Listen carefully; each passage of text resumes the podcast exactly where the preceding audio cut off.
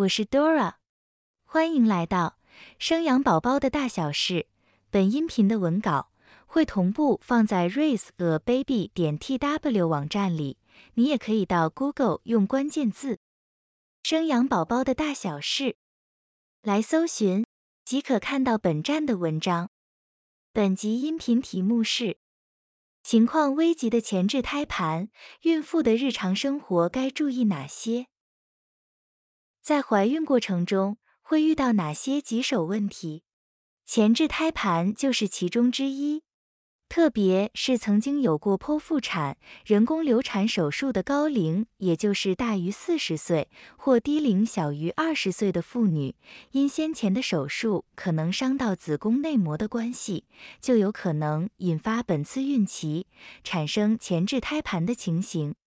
如果被医生诊断患有前置胎盘，会对孕期造成什么影响？最普遍的症状就是孕期时发生了不定期、大量的无痛的鲜红色血液等不正常的出血情形，就能够怀疑是前置胎盘所导致的状况。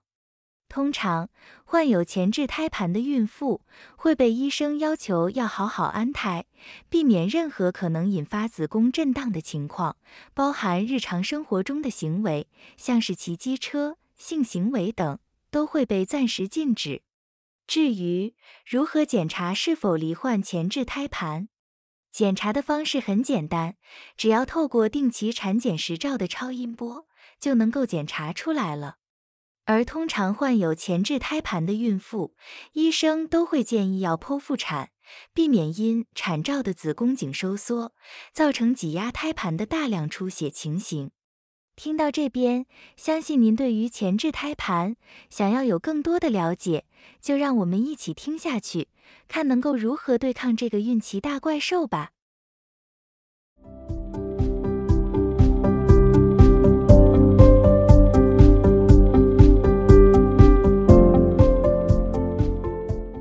何谓前置胎盘？正常胎盘的位置会附着在子宫腔的前壁、后壁或顶部的内膜组织。胎盘位置通常会随着怀孕周数增加，胎盘位置会往子宫腔的顶部方向移动。当妊娠二十周后，如胎盘位置还是太低，接近子宫颈周围，或是直接覆盖子宫颈内口。就可能有前置胎盘 （placenta previa） 的情形，但通常会到妊娠的三十二周左右。若胎盘位置还是没有上升，医生就会诊断是前置胎盘的情况无误，此时就需要跟医生讨论进行剖腹产的计划。前置胎盘孕妇在怀孕期间会出现不正常出血的症状，严重时甚至会发生大血崩。检查方式很简单，只要定期透过超音波产检，就能够提前检查出是否有这个现象。前置胎盘发生原因多数不明，但若是曾经做过人工流产手术、剖腹产、其他子宫手术或者高龄产妇等，罹患前置胎盘的几率都会提高。发生原因可能与先前的子宫内膜受伤有关系。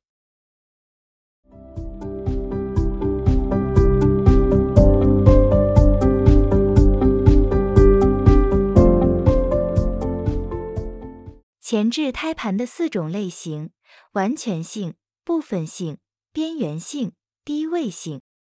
第一种，完全性前置胎盘也是最危险的一种，胎盘完全覆盖住子宫颈口，且大多数前置性胎盘的孕妇都是这种类型。第二种，部分性前置胎盘，胎盘覆盖住部分子宫颈口。第三种，边缘性前置胎盘，胎盘位置覆盖子宫颈口的边缘。第四种，低位性前置胎盘，胎盘位置比较低，位于子宫的下半段，但未覆盖住子宫颈口，但离子宫颈口很近，约两公分以内。前置胎盘有时会伴随着植入性胎盘，情况就更加危急了。正常的胎盘会附着在子宫壁上，分娩后十分钟内会脱落。而植入性胎盘则是盘根错节的血管，植入进去子宫肌内层，甚至埋入子宫附近的器官，在生产时会有大量出血的情形，严重可能会造成产妇休克。完全性前置胎盘和部分性前置胎盘等二种情形不利于自然产，医生通常会建议采取剖腹产。倘若是边缘性前置胎盘和低位性前置胎盘，仍然有机会选择自然产，但需与妇产科医生讨论后决定。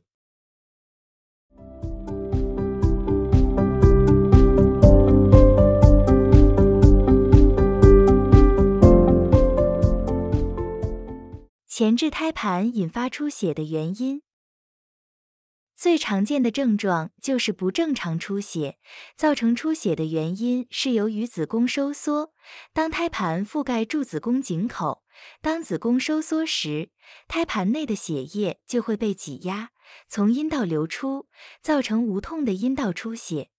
而当产兆来临，子宫颈口扩张，覆盖于子宫颈口的胎盘可能会因子宫的口径扩张，胎盘先行剥离，产生产妇大量出血，情况相当危险。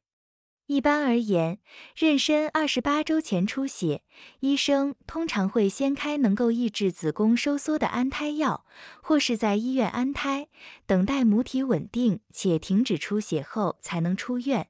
住院天数可能三至七天左右。医生通常不会轻易选择提早分娩，造成胎儿的早产风险。最常见的情形在妊娠三十二周左右，此时因为子宫下段变薄，牵扯到胎盘附着的位置，而导致出血情形。通常的情况会是突然间无痛的鲜红色、大量的，但有时刚开始只有少量。若胎儿健康状况允许，医生可能会选择提前分娩。有前置胎盘症状的孕妇，因产兆会引发子宫颈口扩张，而前置胎盘在胎盘后端的血管丛，血管丛多且不稳定，盖住了子宫颈内口，容易因震动或碰撞导致出血。在生产过程中，医生会担心挤压到胎盘造成大量出血，因此多数会建议用剖腹的方式接生，对产妇及胎儿都相对安全。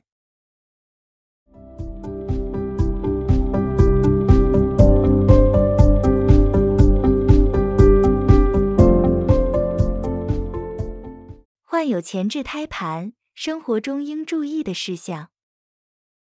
预防孕期出血的情形是前置胎盘孕妇的最重要课题，但是否会发生大出血情形与子宫收缩有绝对的关系，因此在生活中需要避免子宫震动或碰撞导致的出血。孕妇需要注意下列七点：第一点，避免侵入性检查。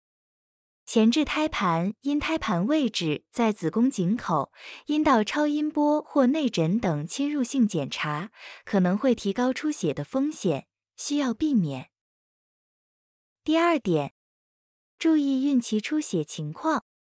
孕期出血本来就是不正常情形，但有前置胎盘的孕妇，孕期更容易有出血状况。为避免出血情形，怀孕期间要避免性生活。第三点，避免会拉扯到子宫的活动。有前置胎盘的孕妇，因为前置胎盘的附着面不佳，在日常生活需避免相关会拉扯到子宫、增加腹部压力的活动，举例搬重物、运动等。第四点，避免骑机车。骑车时马路不平稳，过程中机车易抖动，孕妇容易发生出血情形或胎盘剥离。第五点，注意子宫收缩情形。当有子宫收缩情形，先卧床休息。若经常有收缩症状，一定要就医拿安胎药。第六点，观察每日胎动。若胎儿超过半天都未察觉胎动，请至医院检查。第七点，选择合适的生产院所。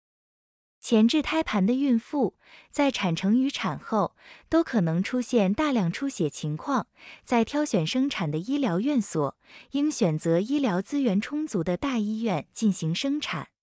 另外，由于前置胎盘的孕妇时不时会有无预警出血的情形，会有需要临时就医的需求，因此也要把住家与医院的距离及交通状况当成考量因素之一。若孕妇发生大出血情形，一定要即刻就医，因为通常前置胎盘造成的出血量相当大，可能十分钟就流失两千至三千 CC 的血量，很可能导致孕妇休克。如果靠安胎药仍无效，就需要紧急进行剖腹产，以保护胎儿或产妇的健康安全。前置胎盘属于具危险性的怀孕情况，因此患有此症状的孕妇在产检时，切记一定要选择有相关经验的医生及血库量足够的大医院。